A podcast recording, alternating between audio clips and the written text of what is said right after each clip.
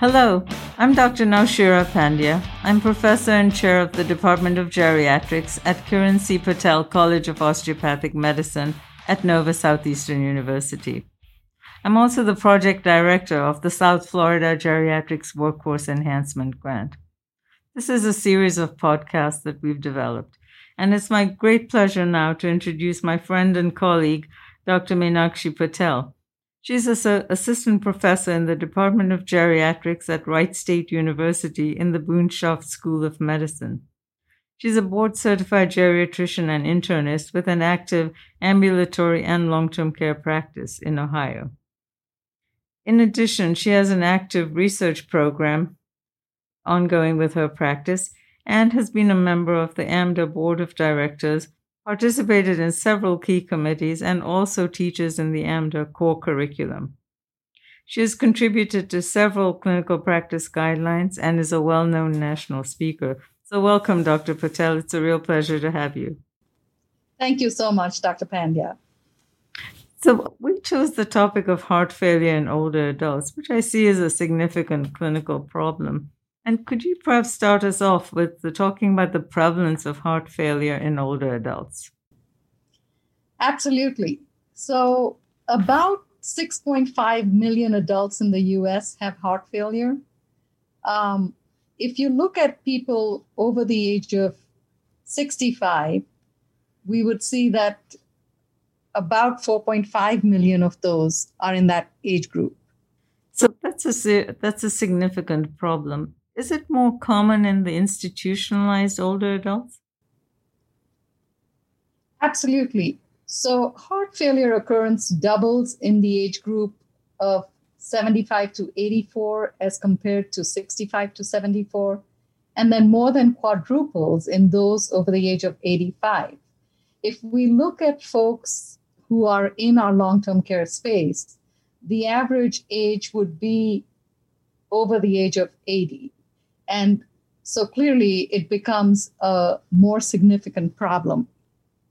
And it's significant enough that CMS actually had heart failure readmissions to the hospital as one of the first things that we worked on in terms of trying to prevent 30 day readmissions for heart failure.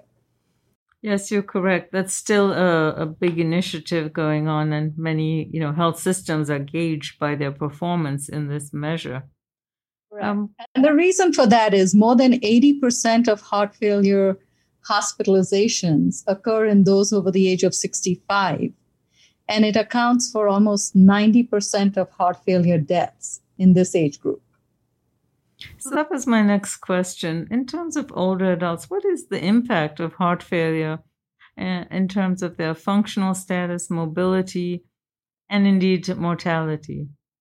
Sure. So clearly, as heart failure worsens, uh, mo- mobility decreases uh, because the founding symptoms of heart failure include breathlessness, fatigue, swelling in the lower extremities, uh, because either of reduced cardiac output and or elevated intracardiac pressures. I see. So mo- mobility is impacted mortality, um, as I said, is higher in this age group. In fact, 90% of heart failure deaths are over the age of 65. And in terms of morbidity, these folks tend to be the ones that end up getting institutionalized because of poor functional status. Thank you. So, my own clinical impression has been that once older adults have heart failure, you can predict a series of gradual uh, steps of decline, uh, recurrent hospitalizations, and indeed reduced quality of life. Would you agree with that? Yes, absolutely. As uh, as the heart failure worsens over time, there is definitely a reduced quality of life, and intervention does seem to help improve quality of life and improve symptoms. So there are some things that we can do to try to help improve quality of life and functional status. That's excellent. Um, before we, uh, and I want to talk to you in more detail about that. Uh, I first want to address the topic uh, of uh, recognition of heart failure. I'm really a clinician at heart, and um, I think you and I both know the importance of actually doing a good bedside assessment of patients. But I find that it's not as easy to diagnose heart failure in some older adults, and symptoms may not be so typical. What is your experience? That's absolutely correct. So, the most common or typical symptoms are exertional shortness of breath, fatigue, um, orthopnea, which is try, you know, sleeping on more pillows than normal, yes. or waking up in the middle of the night feeling short of breath. Those are more of the typical symptoms along with leg edema. However, our older folks are not exerting as much. They have a more sedentary lifestyle. They mm. also have issues with decreased mental acuity, confusion, lethargy, irritability, anorexia. All of these can also actually be symptoms of heart failure. And so it becomes more challenging to identify symptoms of heart failure in the older adult because these are more common symptoms of other conditions that they have as well. That's so true. And I find that some of our colleagues, or and especially practitioners who are new to taking care of frail older adults, may look at any case of edema as potentially heart failure. And so I wonder if you could speak to that. And secondly, uh, the issue of weight. Obviously, some people with heart failure will gain weight, but I know that as it progresses and a cachectic state develops, there may even be weight loss. So I'm wondering if you could address those two areas. Absolutely. So, not all edema is heart failure for sure. As we get older, we also have venous insufficiency. The venous valves don't work as well as they did when we were younger. And as I said, um, the older adult might not be as active. And so you see a lot of dependent edema secondary to venous insufficiency. If you start treating that edema with diuretics, you might create more of a problem with internal dehydration, so to speak. And so, not all edema is heart failure.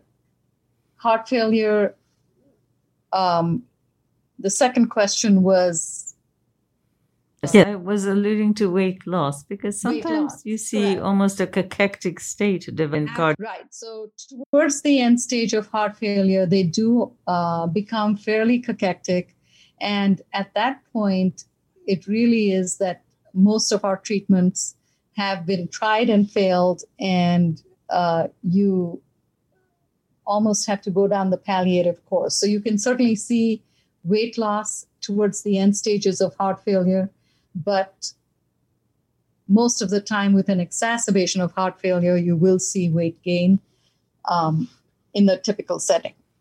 Great, thank you. Um, so, if you saw a patient and you suspected heart failure, what would be your approach to a diagnostic evaluation? Okay, so speaking specifically uh, to the geriatric population, either outpatient or inpatient, uh, workup may be a little bit different, but I think you could use the same process in both settings.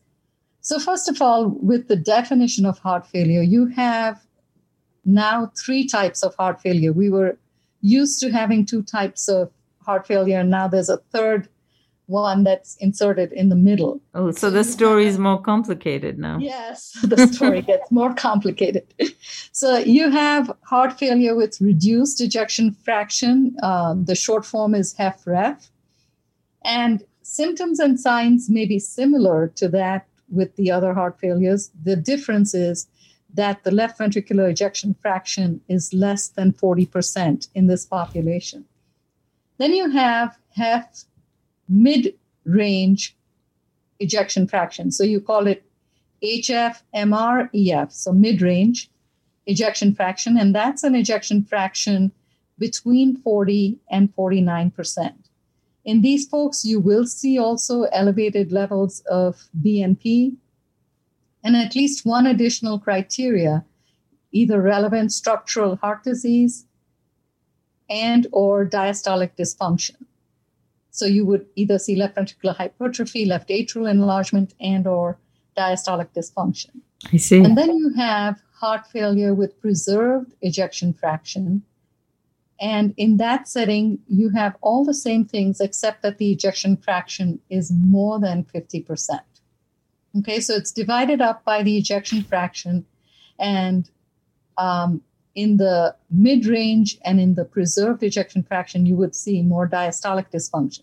So, how would you know what the ejection fraction is and whether or not there is diastolic dysfunction? So, a 2D echocardiogram gives you most of this information.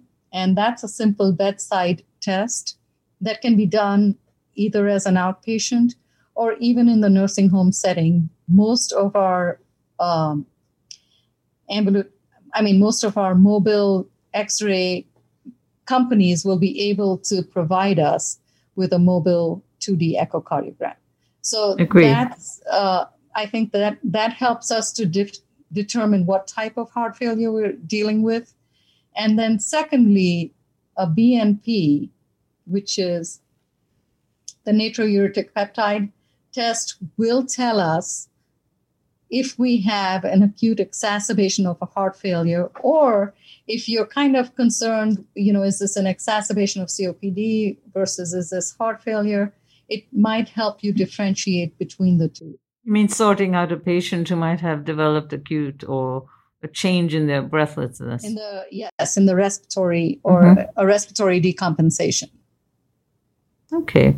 And where do you uh, think the plain old chest x-ray fits in. So um, a chest x-ray is also quite valuable. However sometimes you have uh, readings from radiologists who don't have the whole clinical picture. And so interestingly one of our colleagues uh, dr jump uh, calls it a pneumonia which is defined as a pneumonia by the radiologist. However, the clinical picture is not suggestive of a pneumonia. There's no fever or white count or sputum production. Um, and, you know, the, the primary symptom is shortness of breath. Or, um, in that setting, it might be more related to heart failure than a pneumonia. So the x ray is valuable, but you have to have a clinical uh, case along with it to interpret what, what the x ray is telling you. And uh, my, my understanding is a chest x ray may not always show the Kerley B lines or the engorged veins or maybe a small pleural effusion. You might actually see patchy infiltrates in a case of heart failure, which might lead you up the path of pneumonia. Correct. And that's exactly what I was talking about. So when you see those mm-hmm. patchy infiltrates, uh, it's not necessarily a pneumonia, it could be heart failure. That's uh, so um, appropriate to you know be aware of these issues. What do you think about following a BNPs once you've made a established a diagnosis of heart failure? So, some clinical trials have used BNP as a surrogate for assessing efficacy of treatment, and so one could potentially follow BNPs. However, it is a, uh, an expensive test and it's not necessary to do like weekly BNPs per se. But if someone is having issues, you're starting treatment, they're only partially responding or not responding, you might get another BNP to see if you are still dealing with heart failure, if there's some other complication that is creating a problem. That's great. So that also, seems to be a sensible approach. Yes. Also with BNP, there there are two types that you can order. You can just order Pro BNP or you can order the NT Pro BNP. And really, the NT Pro BNP is the more sensitive test in terms of heart failure. And in fact, some of heart failure treatments can increase proBNP, but they reduce NT-proBNP. So interesting. So that leads me uh, to the discussion about therapy. How would you systematically approach pharmacotherapy in a patient with heart failure, given, of course, that there are now three types of heart failure? Correct. So we'll go with the one which has the least amount of uh, information available to us in terms of treatment options, which is the heart failure with preserved ejection fraction. For the most part to date, uh, treatment options include diuretic therapy to offload the fluid overload. There are some recent studies that show that some of the SGLT2 inhibitors may be effective in heart failure with preserved ejection fraction. They're effective in a mixed variety of heart failure patients. So you could uh, kind of extrapolate that to say that we could try that in patients with heart failure with preserved ejection fraction. But really, there's not much else available to us right now in terms of that group. So it's mostly related to diuretic therapy. You could consider um, SGLT2 inhibitors. If I may uh, jump in. I think uh, yes. with diastolic um, heart failure, there yes, there are so few actively validated treatments, but it occurs in people who are obese, people who have diabetes, or history of poorly controlled hypertension. So it seems to me that a preventive strategy in middle age and as the person ages is a better approach to try and actually prevent diastolic heart failure. What's you're your opinion?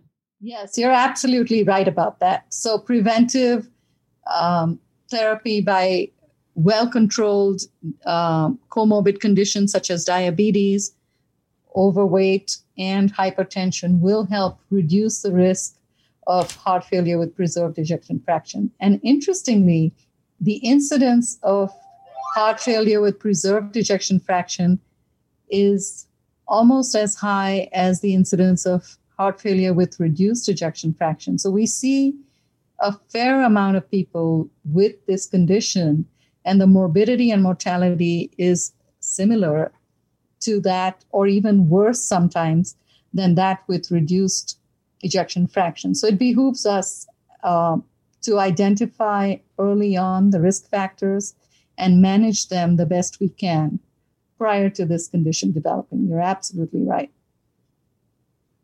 Great. And now, what would your approach be? Uh, what's your sort of pharmacological algorithm uh, to a patient, uh, let's say, with uh, heart failure right. with reduced I, EF? To, I'm going to speak just briefly about the mid range oh, ejection oh, okay. fraction, and then we'll go to the reduced ejection fraction, which really has the most data. So the heart failure with mid-range ejection fraction, which is um, an LVEF between 40 and 49 percent, we just recently got an approval for the ARB slash NI, uh, which is the valsartan sacubitril combination, had approval for this condition for the mid-range ejection fraction, and so we have one more medicine that we can use in addition to the diuretic uh, therapies that are available to us in this uh, you know in this condition. And again sglt2 inhibitors may be used in this setting as well. So that's so some extra can, ammunition uh, that we yes. have with this mid-range with this mid-range correct so now we can switch gears and talk about the reduced ejection fraction.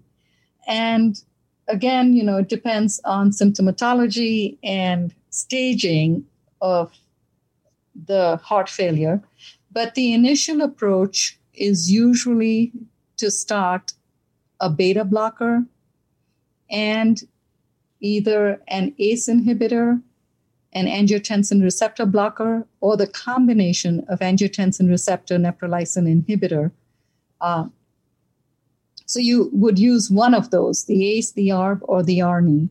And really, um, the angiotensin receptor neprilysin inhibitor showed in the PARADIGM study that they had a very significant impact on uh, mortality as well as rehospitalization.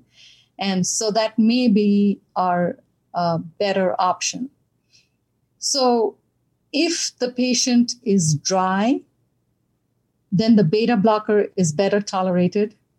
But if the patient is wet, then start with the ACE, ARB, or ARNI. So, what about the uh, initiation of diuretics? Um, where does that fit in? Right. So, if someone is very fluid overloaded and very symptomatic, you do want to decompress them and um, initiate therapy with diuretics. And then, as they're getting better, introduce a, a beta blocker um, along with the ACE, ARB, or ARNI. The limiting factor sometimes, especially in more advanced heart failure, is the blood pressure. And so, as people get better, or as you're up titrating the ACE, ARB, or ARNI, you want to start down titrating the diuretics. So, as people are getting better, remember that a low blood pressure can mean that they're starting to get internally dehydrated and you need to back off on the diuretic. And that's really uh, one of the biggest challenges that we face in the long term care setting is that when folks go to the hospital, they're aggressively di- diuresed and um, they come to us maybe on large doses of diuretics. And then it's up to us to start backing off on those diuretics. So, diuretics are helpful when you're fluid overloaded, but they're, they shouldn't be continued at that level for maintenance therapy. I often see the practice in in our uh, post-acute long-term care setting of you know symptoms of exacerbation of heart failure leading to just a few days of an increase in a diuretic dose, but then no significant change in therapy. Correct, correct. And uh, so when they come to the rehab center, I would say that uh, patients slash residents with heart failure who've been admitted for an exacerbation of heart failure should be followed very closely um, in the rehab unit. And active adjustments in therapy should occur in the next two to three weeks while they are there to try to get them to an optimal treatment regimen. Very important. What do yes. you feel uh, is the role of spironolactone and digoxin in the spectrum of sure. therapies? Yeah, so as we go down the uh, algorithm, so the next option will be uh, the MRAs or the spironolactone. Um, and when you add that, just remember that if you already have an ACE, ARB, or ARNI on board and you add spironolactone, you will um, have to watch the electrolytes because both of these agents can increase potassium. So the loop diuretics, for example, furosemide or torsemide, will um, lower potassium, but these agents will increase potassium. So one should be monitoring electrolytes fairly carefully uh, throughout titrate, titrating and adjusting therapeutic uh, options. Digoxin, there's just one single study. Um, it's called the DIG study that mm-hmm. showed that it does reduce the risk of hospitalization, but really doesn't have much of an impact on mortality. and we often, uh, a, apologies, we often find um, uh, some of our patients, uh, even those we see in the clinic, have been on digoxin for many years. And they are also afraid of stopping it because it's an important, quote, heart medication. Yes. Uh, so digoxin has a very narrow therapeutic window. It has a significant amount of adverse events. So it's it's really not a very important part of this therapy therapeutic algorithm. And really you should save it for those who are very tachycardic and you're not able to raise the dose of beta blockers you could perhaps add uh, digoxin into the regimen. But there are many other options that are available to us. So, as such, it wouldn't be a main part of therapy. So you wouldn't uh, think of digoxin, let's say, for the reduced EF uh, heart failure patients necessarily. You would think of other therapies first. Correct. Correct. Thank you. So, I mean, it could be one of the options. Like I said, if we're having issues with um, tachycardia, uh, there is a newer agent available that actually works fairly well in that setting, and that's ivabradine. Um, and that also predominantly works by lowering the heart rate. So that may be another option. But prior to that, you would consider the SGLT2 inhibitors. They've become um, kind of, they have stepped up in the algorithm, so to speak. So after ACE, ARB, ARNI, beta blockers, and MRAs, one might start thinking about an SGLT2 inhibitor to try to help manage um, heart failure. Even so in persons. Someone with diabetes, it's kind of a no brainer. Um, but even with those who don't have diabetes, that may be an option. Go ahead. So even in persons without diabetes, an SGLT2 inhibitor is a, of consideration. That is correct. So interesting. Is, yes. Now I wanted to now uh, talk about um, consideration of palliative care and end of life discussions in people with heart failure because we know it is a terminal condition and of course management is improving but when would you initiate that discussion with your patients? So, someone who has had uh, more than three admissions to the hospital in the year for exacerbation of heart failure is someone that you should certainly talk to about palliative care, goals of life, goals of care, and consideration for stepping down the aggressiveness of approach. There are also other medications that you can use to optimize therapy. Some of those would be hydralazine, uh, which is an afterload reducer. Um, you can use isosorbide. There is also a newer agent that has uh, been approved in the last year, and that is vericiguat, V E R I C I G U A T. And um, that's a guanyl cyclase activator. So it bypasses the nitric oxide system. And it can, in their study, they added it on to standard of care. So you could have already been on an ARNI and a beta blocker and diuretics. And this was in addition to that. And the number needed to treat in their trial was 24 to prevent one event in that one year. So it's a fairly impressive data. It uh, starts at 2.5 milligrams daily and you titrate up to 10 milligrams daily. So we have so many medical options that we can help our folks with right there in the nursing facility without having to go to the hospital. And so I, I would certainly say that there would be, there should be a good discussion of palliative care and end of life care, but more so palliative care to try to keep folks in the nursing facility or in place in their homes rather than sending them to the hospital. Thank you. That really puts uh, everything into perspective. Dr. Patel, I want to thank you so much for this enlightening discussion on heart failure. You've certainly brought us up to speed and provided us with a lot of new information to consider. So, thank you for your time. Thank you so much, Dr. Pandya, for having me.